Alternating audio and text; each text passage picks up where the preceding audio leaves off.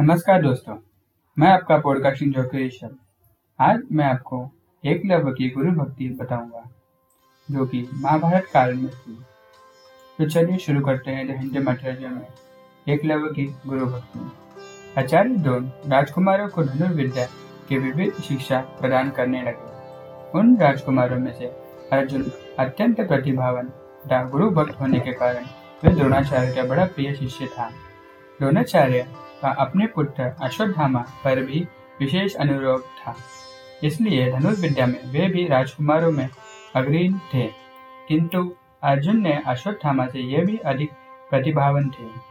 एक रात्रि को गुरु के आश्रम में जब सभी शिष्य भोजन कर रहे थे, तभी अगसत हवा से झोंके से दीपक बुझ गया।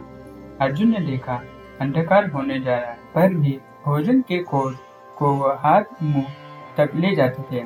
इस घटना से उन्हें यह समझ आ गया कि निशाना लगाने के लिए प्रकाश से अधिक अभ्यास की आवश्यकता है और वे रात्रि को अंधकार में निशाना लगाने की अभ्यास करने लगे। गुरु डोन उनके इस प्रकार के अभ्यास से अत्यंत प्रसन्न हो उन्होंने अर्जुन को अनुविद्या के साथ तथा गदा, तोमर, तलवार आदि शस्त्र के काबिल बना दिया। उन्हीं दिनों हिरण्य धनु नामक निषद का पुत्र एकलव्य भी धनुर्विद्या सीखने के उद्देश्य से द्रोणाचार्य के आश्रम में आया। किंतु निर्मल वर्ण का होने के कारण द्रोणाचार्य ने उसे अपना शिष्य बनाने से स्वीकार नहीं किया।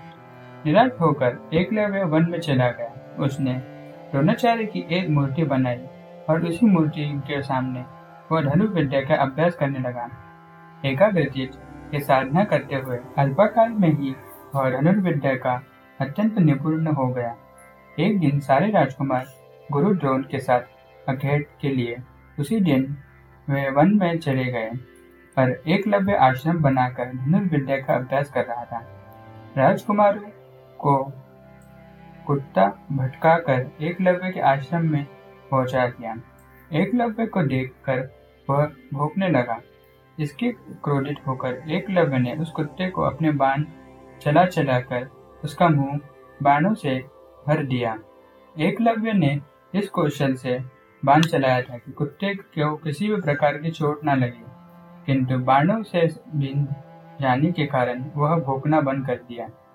कुत्ते के लौटने पर जब अर्जुन ने धनुर्विद्या के इस कौशल को देखा तो वे द्रोणाचार्य से बोले, हे गुरुदेव, इस कुत्ते के मुँह जिस कौशल से बाण चलाए गए हैं, उससे तो प्रतीत होता है कि यह पर कोई मुझसे भी बड़ा धनुधर रहता है। अपने सभी शिष्य को लेकर द्रोणाचार्य एक लव्य के पास पहुँचे और वह बोले, हे वत्स, क्या यह बाण तुम्हें ने चलाया है?